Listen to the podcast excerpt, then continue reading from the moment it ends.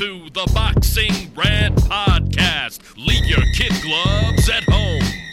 But I'm the best ever. My style is impetuous. There's no one that can match me. I'm the most brutal and vicious and most ruthless champion there's ever been. My defense is impregnable. Anybody can get it. What up, what up, fight fans? Welcome back to episode 316 of the Boxing Rant Podcast. I'm Kenny Keith, and I'm joined as always by Vince Cummings. What up, Vin? What's going on, brother? As you can see, we hit pay per view and the drip is in full effect, son.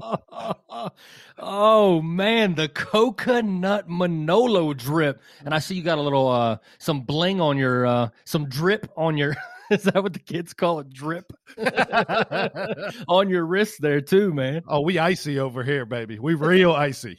So you sponsored by DSG for this episode? Oh, you know it, son. We, we flexing a little cabbage for him here, too. Hitting corners in my Manolo girl. oh man, uh, this is lovely. Um, it is episode 316 of the Boxing Rant podcast. Uh, we got a loaded episode. Haney Linares last night, Nonito Donaire winning another title in spectacular fashion. Floyd Mayweather um, injecting himself back into our periphery once again. And we got the fight announcement, uh, the return of Triple G, Gennady Golovkin.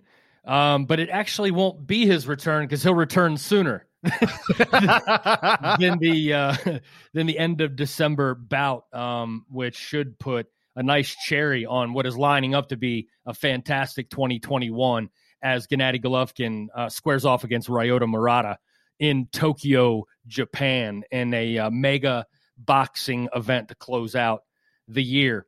Um, so it is a packed episode. We appreciate all of you joining us here on Patreon. Uh, the boxing rant is being offered now exclusively through Patreon. Different tiers uh, for every one of our listeners, uh, video watchers, um, serial masturbators. Uh, I think that probably covers at least at least seventy five percent of our of our audience right there. But there's going to be so much more premium content. So if you're here just for the podcast, that's great. We appreciate that. We appreciate you supporting us, enabling more of the nonsense that we spew. It's going to be like similar to the injection or the cocktail that Jean Pascal took prior to his scheduled fight this upcoming weekend that he's not now not going to participate in. I think it's it, it's pretty fitting that the king of, of pay per view boxing makes his return as we enter the arena of pay per view, my friend.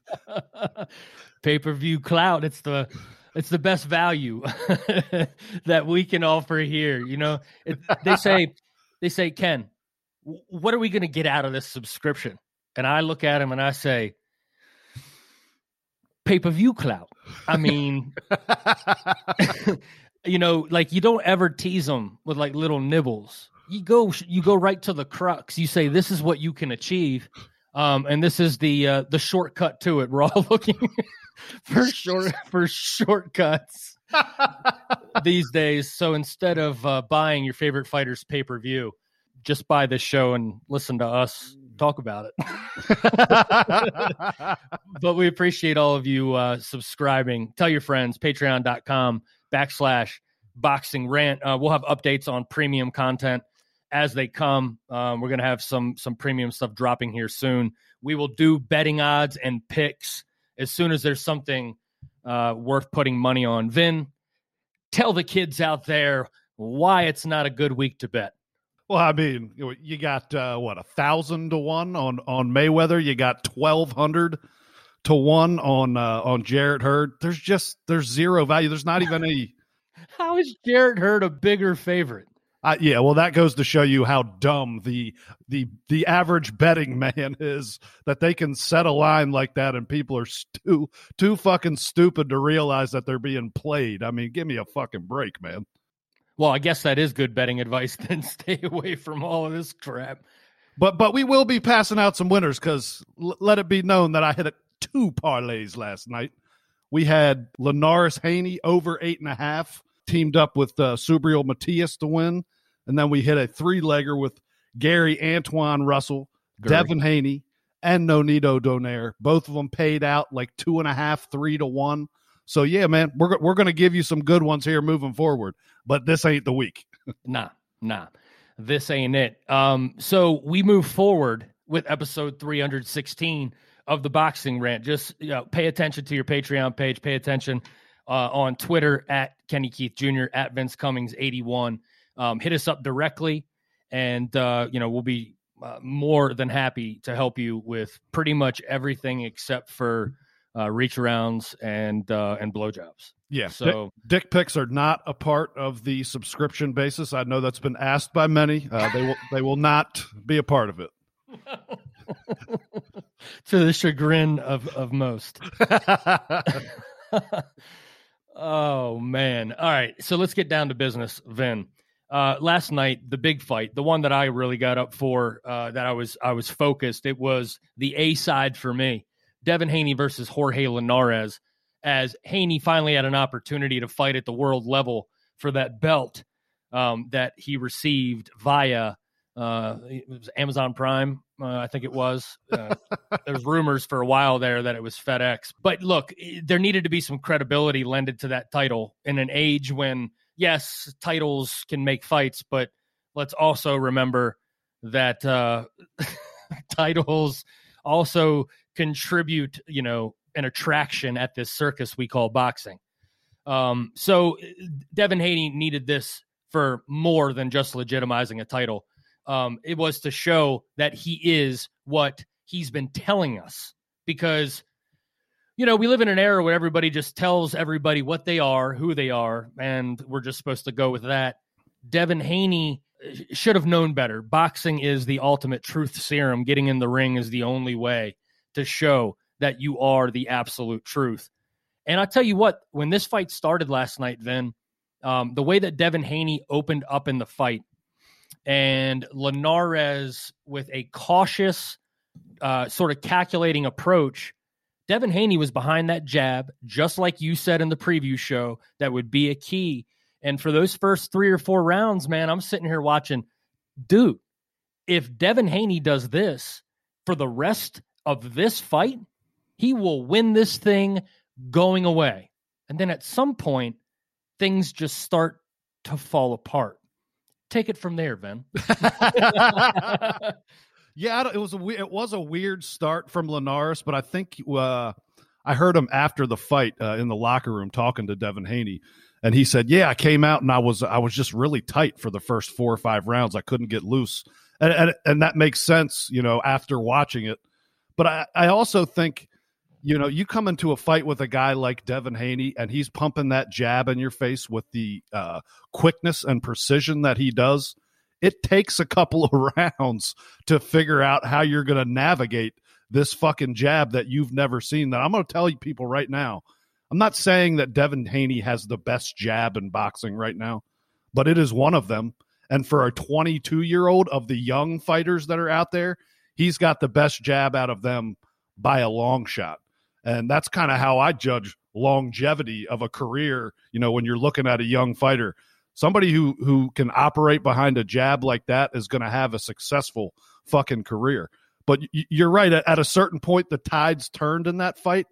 I do think Devin Haney felt an obligation to start to go for it, to open up a little bit. I think he started to step into the pocket and started to get into exchanges. And when he did get into exchanges with Linares, Linares had some success, a lot of success with left hooks, a lot, a lot of success with left hooks. I was surprised at how many he was able to land with the ease he was able to land it.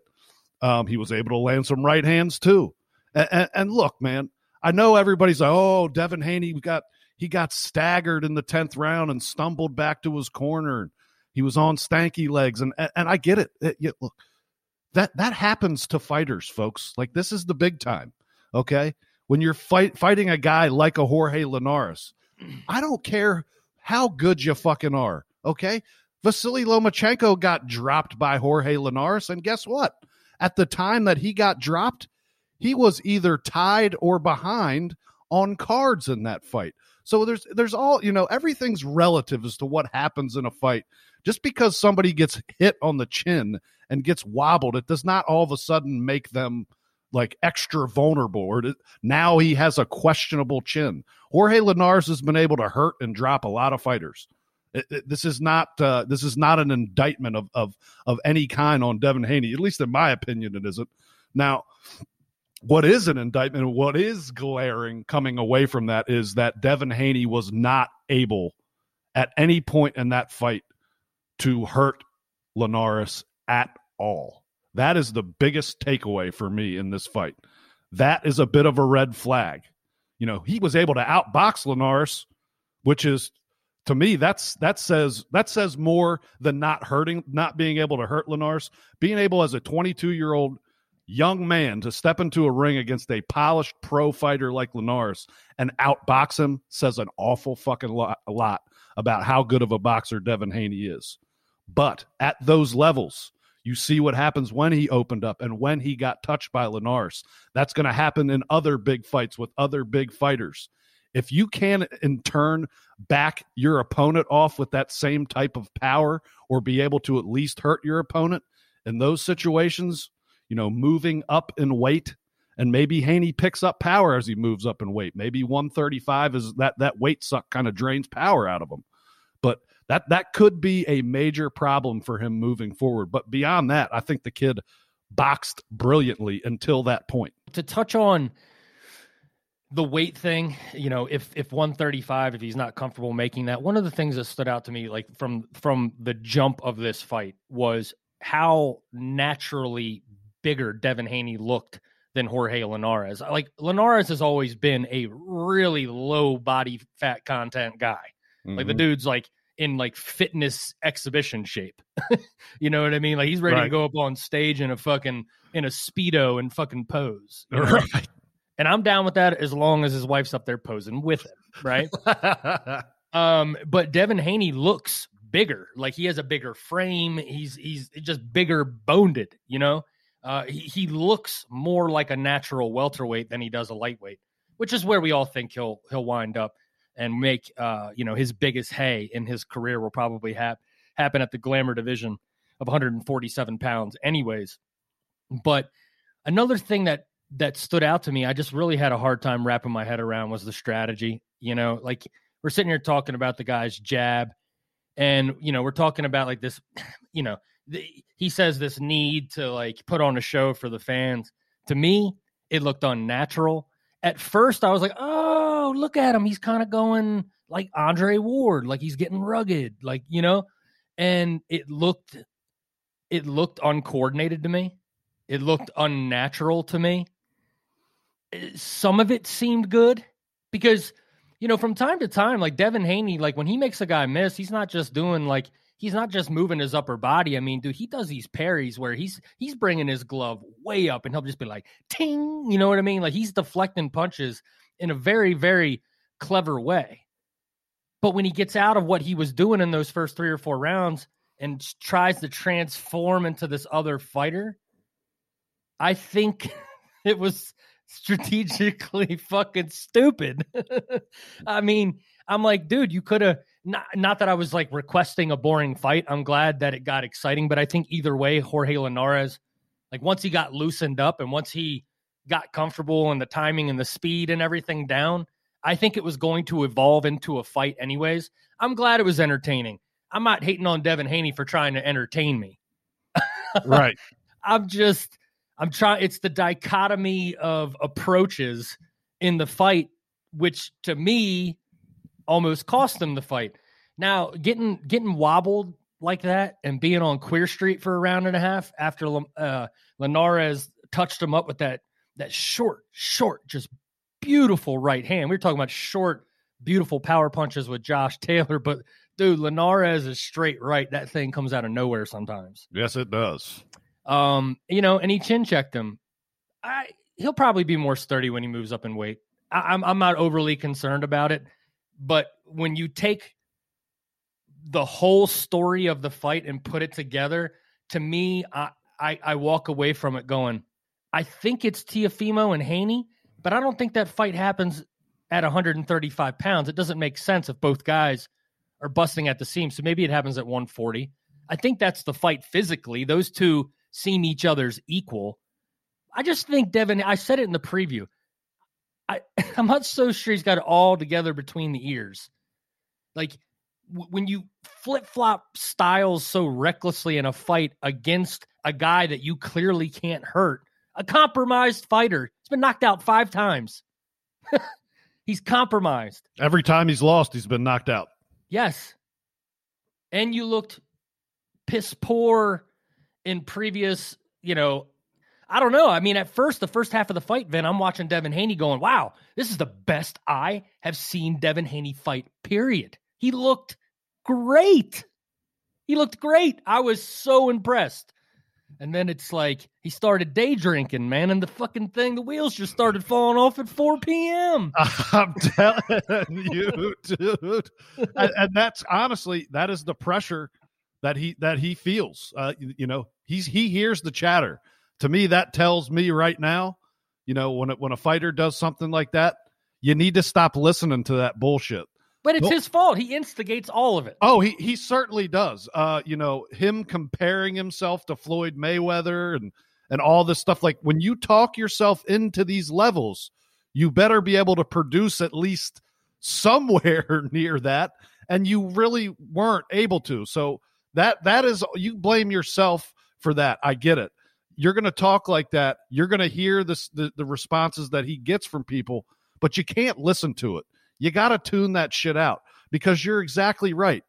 Had he stuck to what he was doing for the first five or six rounds in that fight, we're going to get 11 to 1, 12 nothing shutout, a Yep. fucking whitewashing, a- and a, complete schooling of a great boxer. And I think everybody would have walked away from that going, well, damn, you know, he wasn't able to hurt or stop Linares, but god damn, he fucking just schooled a world class fighter. That is seriously impressive. But he didn't. He decided to let that chatter that he's hearing outside the ring and and uh, it, it got to him and he went for it. And, and moving forward, I would if I'm in his corner, my suggestion to him is look, we may be boring right now. Okay. We may not be able to get the stoppage, but there can't can't nobody touch us when we box. When we do us, when Yeah. we do what we're good at, nobody can fuck with us. You know, I even if like you just brought up the Teofimo fight, if he decides to box Teofimo Lopez, he's a better boxer than Teofimo Lopez right now. I agree. If he if he fights like he did in those first rounds, I favor him to win. But can he can he do that? He'll get knocked out by Teofimo Lopez if he tries to use the same strategy. You run into a right hand from Teofimo Lopez like you did from Linares, it's going to be a different story. You know what, man? Eh, Whatever comes next for Devin Haney, they need to come up with a sound game plan um, to to do him. I don't think that there's anybody uh, in and around those divisions right now that could handle um, the size, the jab, and the boxing ability um, if they focus on that. Because you can't make power, you know, materialize out of thin air just because you you need to. Yeah, exactly. he's he's got he's got the snap, he's got the crackle. He just ain't got that pop yet. no, he does not. Uh, no, he does not. All right, so Devin Haney is still. Well, actually, now we're crowning him and the new WBC lightweight champion of the world, uh, Devin Haney. Looking forward to his next fight, no doubt. All right, Vin. Over on Showtime, um, there's a bantamweight championship fight on the line as Nordine Oubaali uh, defended his WBC belt against Nonito Donaire. Um, it seems like a rebirth of Donaire after an epic fight of the year uh, performance against the monster Naoya Inoue, 38 years old, and the dude. This guy has been a lock Hall of Famer for I don't know six seven years Yeah. easily. He had the run at, at 126 that people were like, uh, "Is this is this a cash out? Why is he doing this?" Right. but now he's back where he belongs, and uh, maybe he doesn't even belong there because Nonito Donaire looked like fucking Godzilla in the ring against Oubaali last night. He was huge, and that left hook was humming. got you a little size, did it, Ken? Oh, dude, it was like fucking Emeril putting that fucking essence on them pork chops. Bam!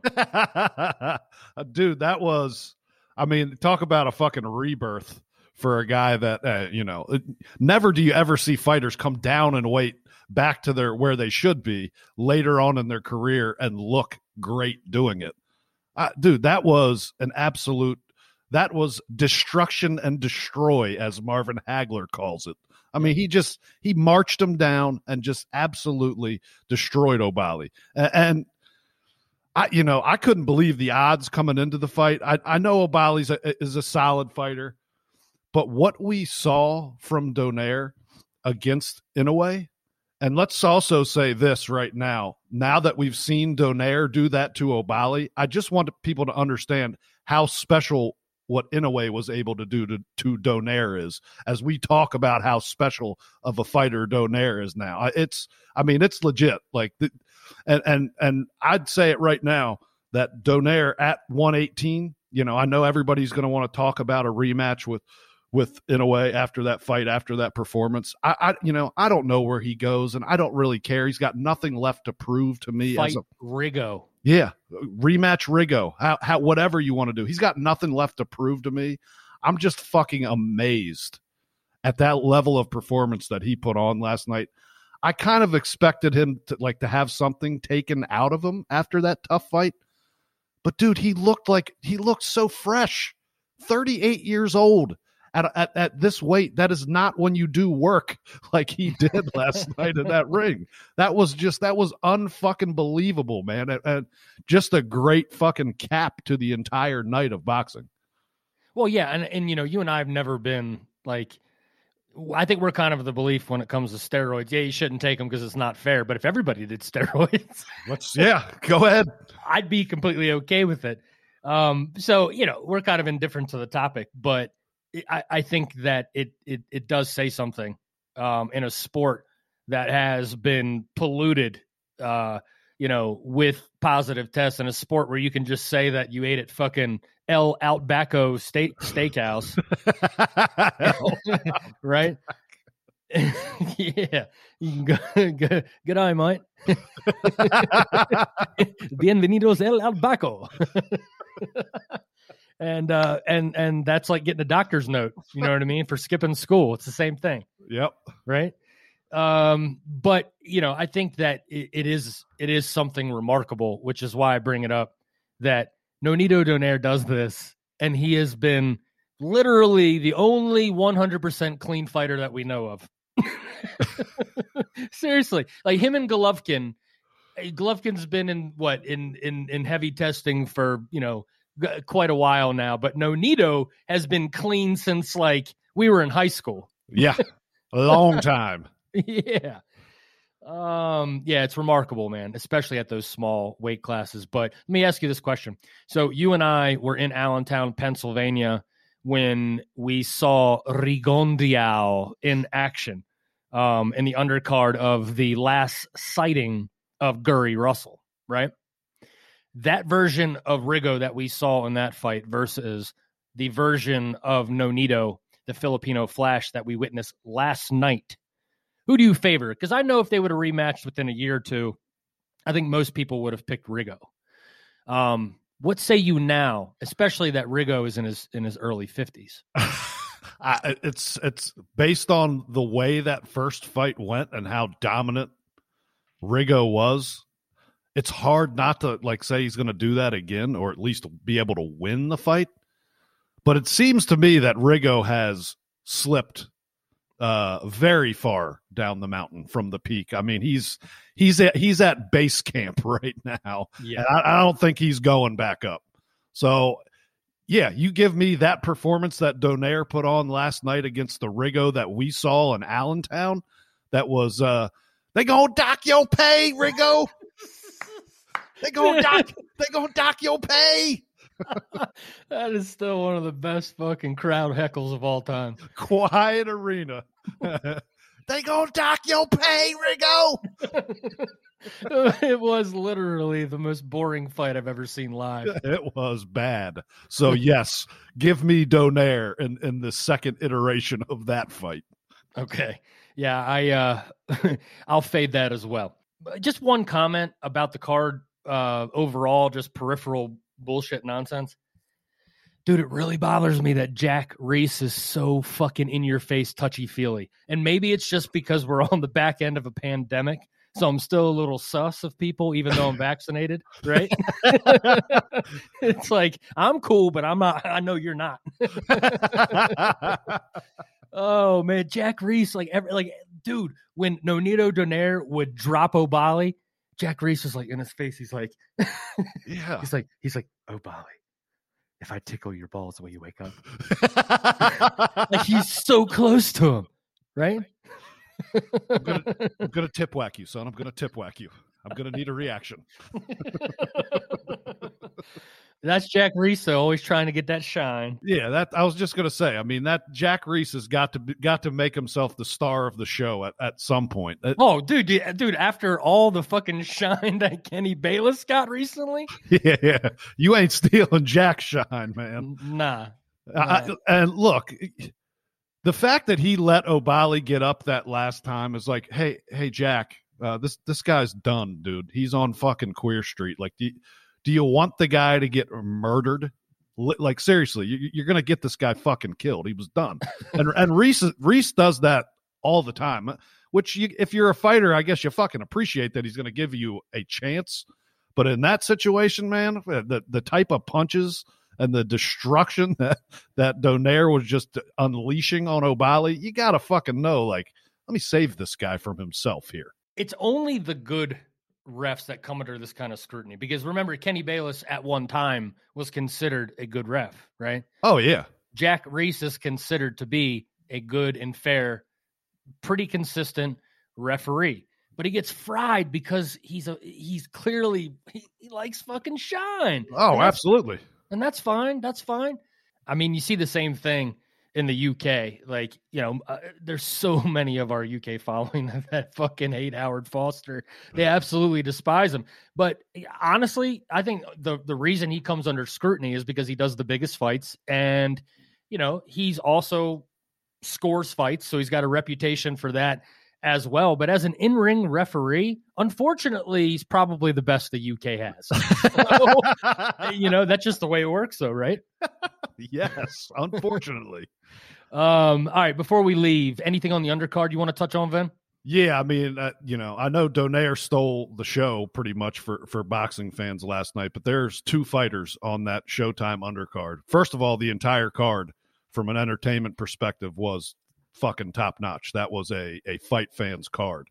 But Gary Antoine Russell putting the beating the brakes off uh, uh, Jovanie Santiago, who just recently fought Adrien Broner and probably won the fight and deserved to win the fight.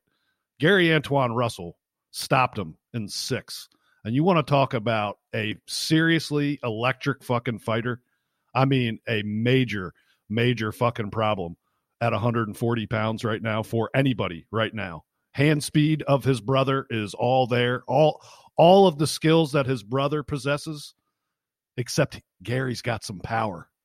And Gary's a southpaw, and he's fucking slick, dude. And, and I'm telling you right now, it's only a matter of time you know the kid doesn't have much behind him outside of his performances in the ring he's not brash he's not loud you're not going to hear much from him hopefully he does not go on the fucking russell you know one year uh, uh, one fight a year plan but he's 14 and 0 with 14 knockouts right now and uh, I, he is for my money uh, he's he is the prospect of the year in the sport of boxing and unless something serious happens between in the next six months uh, he will be he will be that for us at the boxing rant.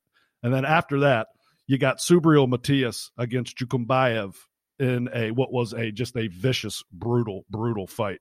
And Subriel Matias is, you know, better known for being the guy who uh, took Maxim Dadashov's life in the ring uh, almost two years ago now. But it's just a guy that is absolute an absolute fucking wrecking ball. I mean, just a wrecking ball he beats guys up so bad. It's it's one of the things where you don't notice it until about the fourth or fifth round, and you get a look as, at his opponent's face, and you go, "Oh my god, his fucking face is is is disfigured. It's just completely swollen, and he just throws these vicious punches. He's constantly got the pressure on you. Another 140 pound fighter. Um, you know, I know that weight class is going to kind of clear out And we got a bunch of young fighters coming up from 135. We got Matias, we got Antoine Russell in there right now. Uh, there's some serious talent at that weight to fill in when the likes of Ramirez and Josh Taylor move on. So, just for everybody, those are two fucking fighters moving forward that you definitely want to keep your eyes on. There's a lot of good young talent in boxing right now, man. It just happened. It just happens to be of the smaller sizes, which is fine, dude. They're fucking entertaining fighters, man. Absolutely, absolutely. And look, we may have some fucking epic heavyweight clashes on the horizon, anyways. Yep. You know, um, I just can't wait until we can, you know, do the, uh, uh, you know, the retirement parties of the current 147 pound division. Right. Oh, it's coming. It's coming very soon. And hopefully, you know, at that same time, maybe you can retire your coconut Manolo drip, you know, and sign it and we'll give it away. We'll auction it off. I know, I know at least two or three jerk offs that are subscribed to this podcast that'll rub their fucking nuts all over that thing. I'll rub my nuts on it for you, but right before I ship it, man. oh, oh man. you know how the outside of a coconut feels fuzzy?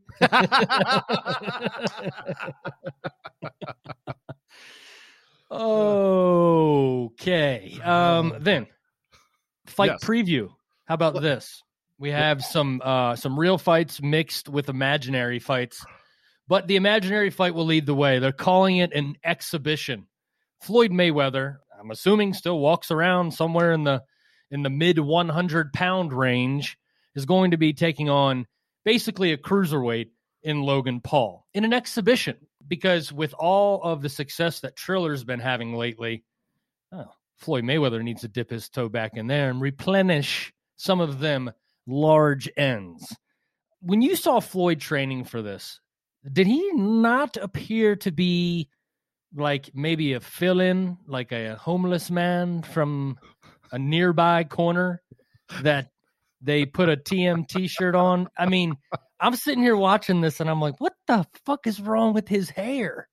Like, I'm looking at his head and I'm like, why does Floyd look like he's 63? I don't know why he did that goofy shit, man. he What looks so old, Vin. what is he? I don't like. You would think at this point in time, with the advancements in hair transplant surgery, that Floyd would be able to afford better than having millions of ant legs stapled to your head or plucked curly pubes from my balls that that they put some product on. And i like what what is he what what is this guy doing? The guy's the guy's worth a billion dollars isn't he? How do you how do you know what what fucking little curlies with product on them look like? I don't know about you, but if it's a big night, I style it up, son. I give my I give my balls a perm.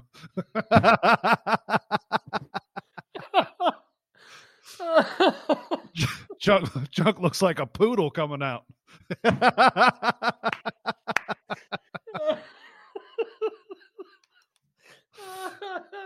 I even put a I even got a little little mini pick uh, stick in that joint.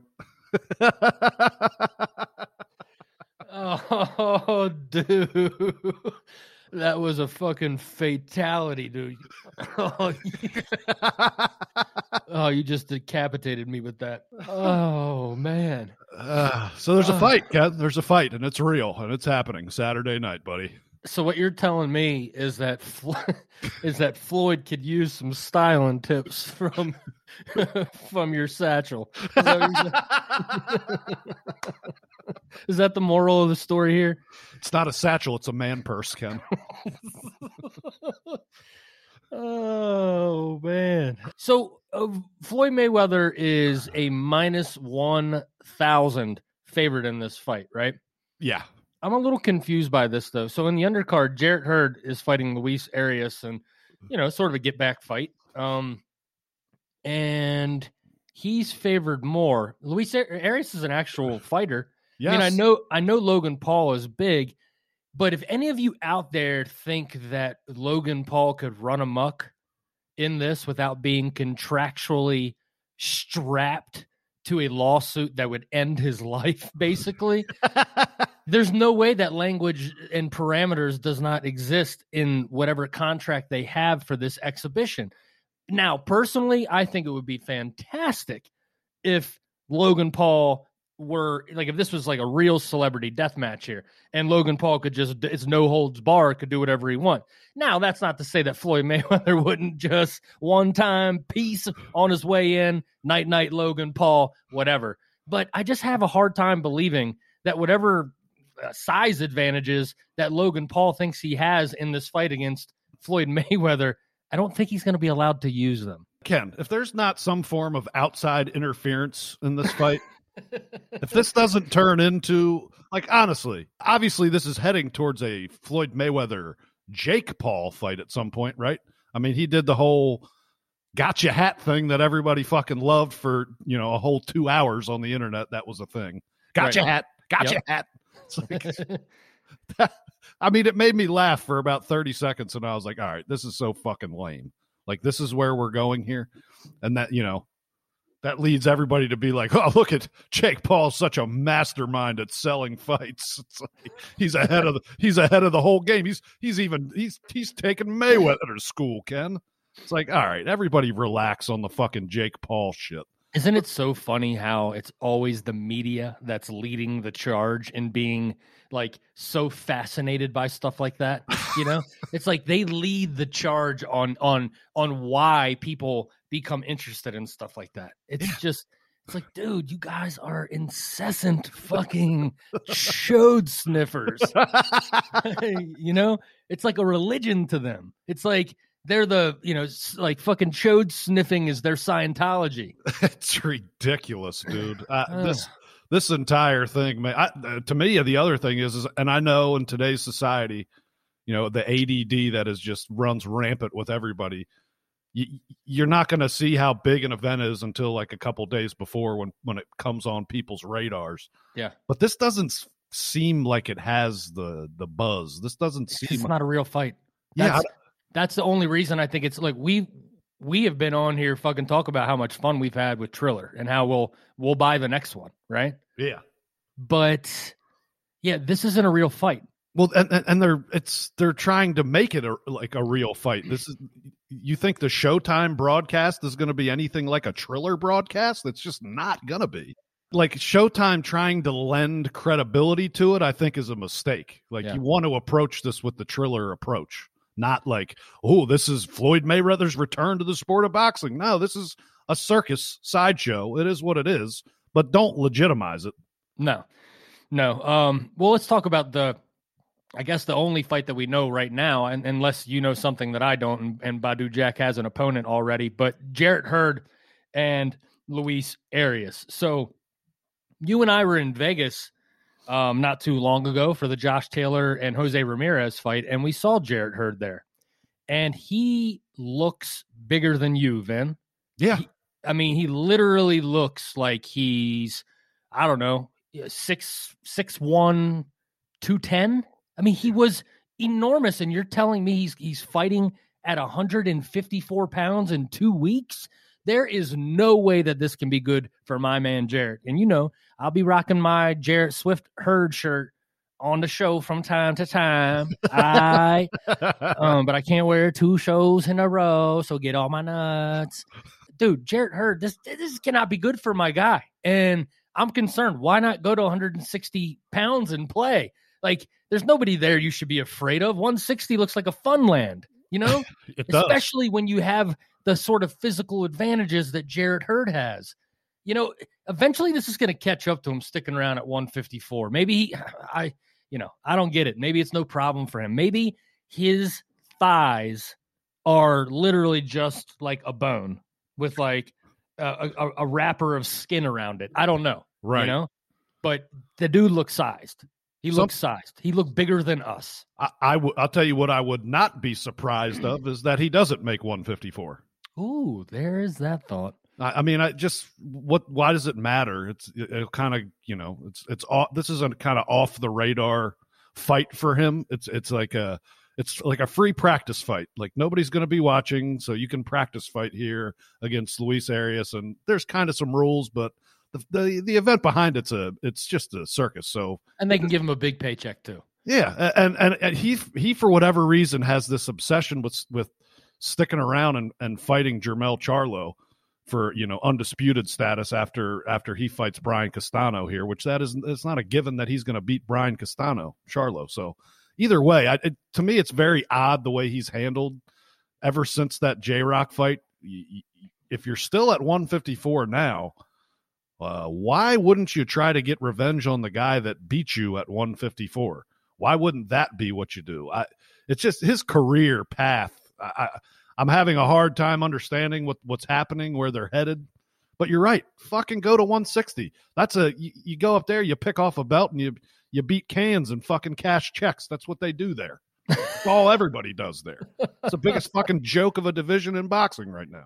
But what's up with our people from Maryland? Like, what's up with the DC cats? Like, between Gary, between Jarrett, you know what I mean? And between Tank, I mean, we got some part timers, son. I know, man. It's the worst. It pisses me off, man. I Try to support the locals, but it's like, damn, I thought he was retired. right. Uh, but you know, I'll be uh, wearing my burgundy and gold uh, Jarrett Hurd shirt um, this Saturday night, no doubt. Um, yeah, so I, I, I expect a stoppage here. Do you? Yeah. Yeah. As long as the weight doesn't kill him. I, I don't think it will. I, I, I think he'll make sure it doesn't because he doesn't really have to. Come in at 190. Uh, hey, shit, just fight Badou Jack. Right? He's looking There for he's looking for an opponent. I love that fight at 175. There you- that would be a fucking awesome fight. Just kick kick Arias out of there. Yeah, exactly. Um, so Badou Jack versus Jean Pascal was going to happen. I have to be honest. Anybody that's listened to the show from the beginning will understand. I have had a very strange sort of fan fandom of Badou Jack ever since he was knocked out in the first round years ago, and the way that the guy bounced back in his career. I just love guys like this. Badou Jack is Carl Froch to me. He's the he's the black Carl Froch in in the sense that it's just like the guy's so basic and so limited, maybe not even natural, you know. Um, and it's just, dude, he gets so much out of it. I mean, the guy has put together a fantastic career.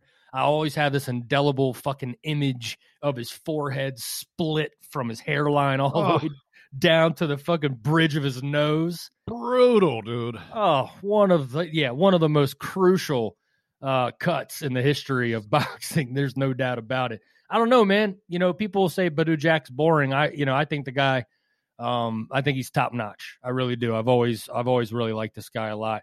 Jean Pascal, on the other hand, I, I have no interest. I, I didn't have any interest in him. I, you know, to me, he's so far past that. I'm like, what is going on here? Are you the one that's in charge of all the fucking WBA regular belts? Like, honestly, what are you doing, man? Like you, you should have retired after you got murked by Kovalev the second time, right? right. I mean, dude, Should have Kovalev- retired after Hopkins did push-ups on you in the ring and, and your in your hometown. yeah, eh, do that fucking ascension there, right? Fucking Hopkins, Hopkins, Merckx, Pascal, Kovalev, Merckx, Pascal twice. Kovalev dominates Hopkins. Blah, blah. Um, that's some calculus right there, I think. But uh, Jean Pascal, my boy, is not going to be participating in this one, Vin, because he decided to take more steroids than the 1976 East German women's swim team. Did you see the list of things he popped for? That's funny. uh, You know, I like I'm not going to claim to be an expert on steroids of any kind, but Oh, if you do, you will be scolded. Guarantee you that. I do know a little bit, and I don't didn't recognize any of those fucking names that they threw out there. But I le- I believe there was three different things he tested positive for. Yeah. I mean, just the first thing I thought when I saw that was like, oh no shit, Jean Pascal takes steroids. Could have fooled me. I mean, Yeah. fucking the guy has looked ridiculous his entire career and to be able to do what he's done with uh, he's a li- very limited limited boxer like he He's like the Hank Lundy of like the super middleweight division. that's a great fucking comparison he just relies on these this uh, weird power that he brings from odd angles, and but the his the entire career. Every time I watched him, I went, "Oh, this guy's fucking. He's juiced to the gills. This guy's full of it. he, he fucking is. I mean, just there's no way around it. I just I was surprised that it's been that. You know what? Surprised me that it took that fucking long to catch him. That's what surprised me. I caught him for everything. yeah, For everything he's ever done. right. Oh, that's been in there for years. I- he got the list of what he pissed out for. Man, that's still in there? took took that in 06. What the fuck? oh, that's when they plucked that fucking pubic hair. I knew that was sus. Um, okay. So I guess there's enough there to tune in. How much is it? Do you know? I have no idea. I'm guessing 75. Mm, I can't foot that bill though. If it's No. 50, I'll buy it. If yeah, if I ain't doing nothing, I'll catch a stream. I'll catch a solid stream somewhere. Yeah, yeah. Send that stream my way. Just fucking keep it out my mouth. All right. All right, Vin. How about some news and notes? Um, we got another fight announcement. Uh, guess it came out right after we released episode 315. So Huh. here we're bringing it to you now. Uh, first analysis December 28th from Tokyo, Japan. It's Gennady Golovkin versus Ryota Murata for the WBA and IBF middleweight unification. Let me say this, Vin.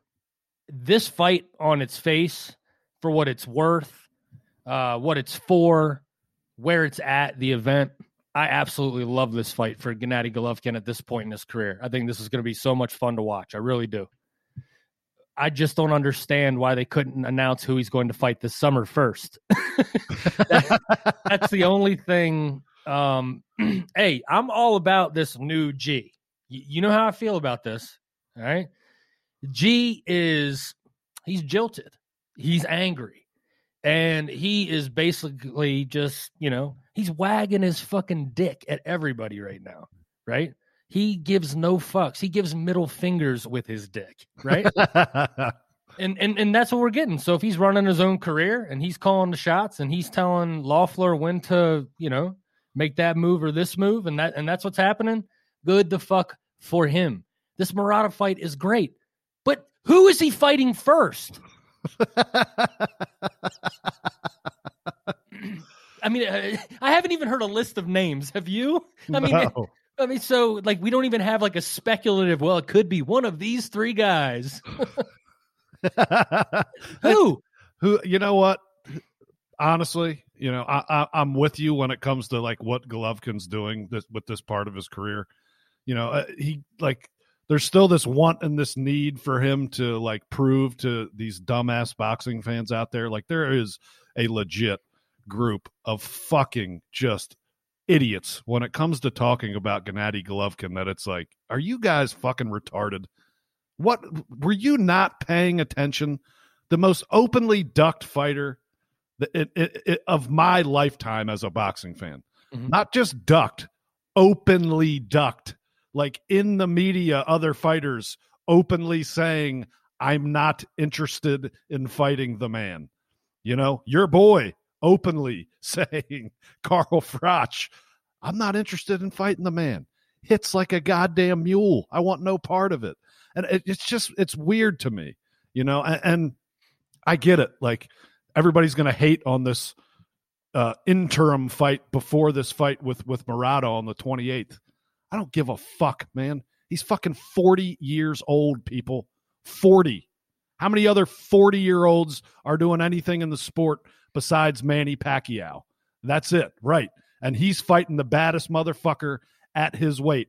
Guess just it just so turns out ken that Gennady Golovkin is interested in a third fight with the number one pound for pound fighter in the world right now. Oh, what, what, boy, what a fucking duck that guy is. what is he doing? Why is why is Triple G doing that? That is, you know what, man? I'm so tired of this guy. Like, why why does he want to fight the best fighter in the world? Who the fuck wants to fight the pound for pound king? It's- Like, it's- just ridiculous, man. I mean, people just can't like they can't their their their their their brains go into like retard mode when his name comes up and they just like refuse to to let the truth enter and see clearly Like, good. I'm happy. You know what, Golovkin? Fucking give them all, all of them. The skin flute salute, baby. Let them see it. Fuck them all. I don't care. I'm I, I, I'm interested in the fight on the 28th. The warm up fight in between then, I don't need to see him knock out any cans anymore. I really don't care. I'll tune in probably, sure, because it's Gennady Golovkin. But I'm not going to sit here and fucking tear it down like this guy's entire career has been just that. And that's all, and that's all he's interested in doing. It's like you guys are you're you're so fucking stupid, man. Literally morons. There's one fight that I want to see. What's that? I'm telling you, there's one interim fight that I would be down for. Give me Chris Eubank Jr. Oh, that would be fucking outstanding. Yeah. Outstanding. Eubank Jr. He's he's one of the ones that openly ducked him. yes, he did. And, and and then he turned down like three milli for that fight. Yes. Oh. He tried to squeeze a little bit more out of it, and Eddie said, "Well, tough shit. Kell's gonna Kell's gonna take that money, so kick rocks." Yeah, Kell's gonna take the two and a half mil, and uh, yeah, And a broken and a broken face. Broken and a broken chi. oh man, uh, yeah, I guess to be continued. But um, you know what, man, just just fucking apply some context, enjoy it. You know, you fucking haters out there. This dude's forty years old and still wrecking shop. Just fucking get over it, dude. First ballot Hall of Fame, signed, sealed, delivered. One of the great middleweights of our time. It's okay, man. It's Stop. okay. Stop ducking Andre and Charlo. Oh, Andre. Andre. Can we just real quick, Mannix fanboying him last night again? Like he's like openly doing it. Oh I'm like, God, just fucking stop. Don't even use him to create context in anything else you're talking about. Dude, Mannix is there for one reason. He's a bridge to the NBA demographic. That's it. That's the only reason he's there. I don't even, yeah, they said some really dumb shit now, too. I can't remember a couple of things. Like thinking back at some of the statements that were made during those fights, it was like, do you guys watch boxing? What are you what are you saying right now? I know, dude. There was there was a couple of them. They'd thrown they'd throw it over to Mannix, and he's like, he's saying he's just a guy that's like, yeah, that's what he always does. He always does that. we all know a guy like that. oh man. Um. Okay. Well, I think that'll do it for Triple G until we see him again. Um. But there is one bit of heavyweight news that I'd like to address.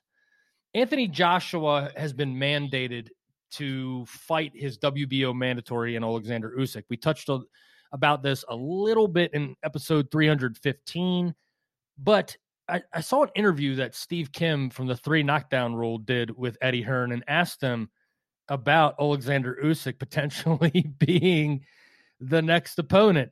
And the, the the gist of what Eddie said was, ah, I mean, probably, I, you know, I, but Eddie's tone, he seemed so fucking irritated by this, right?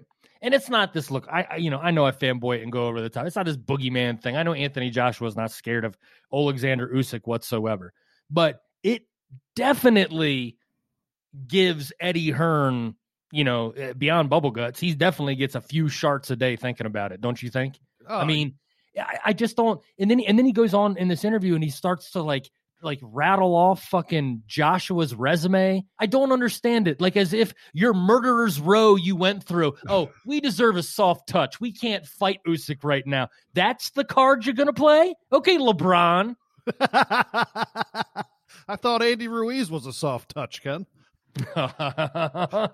yeah, until he wasn't. I mean, if you actually touch him, I'm sure it's very much like the Pillsbury. Do- you know, but that's not the kind of soft touch we're talking about here, right? You know what it all reeks of to me when I listen to Eddie Hearn talking about this next fight with Joshua and, and whatever, this entire situation. It reeks of a guy that there's only one fight left on Anthony Joshua's deal with Eddie Hearn. So I think Eddie Hearn in the back of his mind is going, motherfucker.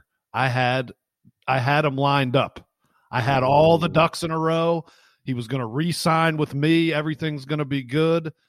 Now I can't deliver what I said I could deliver, this, that, and the other. Anthony Joshua probably. I'm not would never say he's ducking Usyk. There's just no way. After you've No. watched after you've watched Usyk fight at heavyweight, there's no reason for any other heavyweight to to openly duck him No. at this point. But I also think he's kind of probably like, "Yeah, I'd rather not. I mean, if we don't have to, I don't want to because it, it might be a shitty looking fight. Like it might just not What heavyweight champion wants to fight an elite uh, uh, southpaw that moves? Right. You're not going to look good more than likely against Usyk. So it's just one of those fights that just doesn't really sell. It's it's a tough one, you know. And, and to me, it just it, everything that I see Eddie Hearn doing now comes off as a guy that's kind of scrambling a little bit in his own mind, worried about losing a fighter, possibly uh, a very lucrative fighter, his most lucrative fighter. You know, before he had Canelo, Anthony Joshua's been the gravy train uh, uh, for Eddie Hearn and Matchroom Sports. So that would be a massive blow to them. So that uh, that's the way I see it. But who the fuck knows, man? I Eddie Hearn now with his conspiracy theories that they like, you know, that, that uh, the PBC and, and Top Rank kind of just strung them along the whole time, and we're playing them. I, come on, you know, I you, you got to think for yourself a little bit there, Eddie. Like you, you you seem like a smart enough guy to me that you don't just call somebody up and go, "So that's how it is." Okay, sure thing, Bob Arum. I should believe everything you say, right, sir? Like you're dealing, you know what you're dealing with. You're fucking smart. Like uh, I'm at least I'm smart enough to hear you talk about it and go, cut the shit, man. Give me a fucking. At break." least I'm smart enough to know you're not smart enough. and that, if that's if that's the case, we got ourselves a fucking we, Houston. We got a problem. yeah, the matchroom will go down as one of the biggest heists in the history of sports. How did he pull that one off? Um, look, either way, just make the fucking fight. I don't want to hear Eddie Hearn's crying on this one. Oh, boo hoo, fucking billionaire Eddie Hearn and his fucking dart company. you know, I feel so bad for him. No. Oh, Sorry, nope. I'll take 20% cut off of fucking AJ any day, son. Um, all right, Vin. Well, I think that will wrap it up unless you got anything else. Oh, Daniel Dubois returns to action with a uh, what looks like to be a super ultra Charmin soft opponent to try to get the you know the confidence juices flowing again. Yeah, you you show me a fighter who who takes a knockout loss and comes back to fight for an vacant interim belt, Ken. oh, oh wow. Well, now you definitely can't argue that this is a fucking mismatch because they're fighting for a title. In the interim, we'd like to fight for this vacant belt, Ken. Why is it vacant? And why is it in what is it in lieu of? so fucking stupid, man. Oh, the WBA strikes again. Um, I'm I stand pretty firm on Daniel Dubois from the moment that I saw him. Um, I think that he is a more deceiving um version of Gerald Washington. I know you have been from the beginning, like, yeah, I, I don't see it. No, I mean, dude, look, a Frank Warren heavyweight. No, I'm just kidding. no, it just I don't know, man. You know, sometimes you you get right on you know some of this stuff, and other times you yeah you get it without lube. It just uh, that's the way uh, you know predicting shit goes. You know. I know, Uh, play. I know. Um, you know, but you know, the truth of the matter is, folks, is that as we go on this journey with you, um, and the, these premium subscriptions to the Boxing Rant podcast, we do promise re- uh, the return of Brana. We promise the return of Bob Bennett. Okay, all of your favorite characters will will come together, and new ones will be introduced. Um, you know, that's part of being a premium subscriber. All gotta- access, pay per view, clout, you get all of it. it's it's got to be organic, though. You can't just force it every episode. It has to happen organically. But we promise you, we promise you. We may even have Bob Bennett on the show for an interview. Okay. We may even have Lomas Brown interviewing Bob Bennett. We just got to dig through the impression box and see what combo we come up with. Lomas Brown. Um, all right, uh, let's get out of here, man. Um, we'll keep you guys updated on Patreon. Spread the word, spread the link, spread your seed. Be free. Um, follow us on Twitter at Vince Cummings81 and at Kenny Keith Jr. And again, we're on patreon.com backslash boxing rant. Uh, so we'll see you next time on episode 317 of the Boxing Rant Podcast. But I'm the best ever. My style is impetuous. There's no one that can match me. I'm the most brutal and vicious and most ruthless champion there's ever been. My defense is impregnable. Anybody can get it.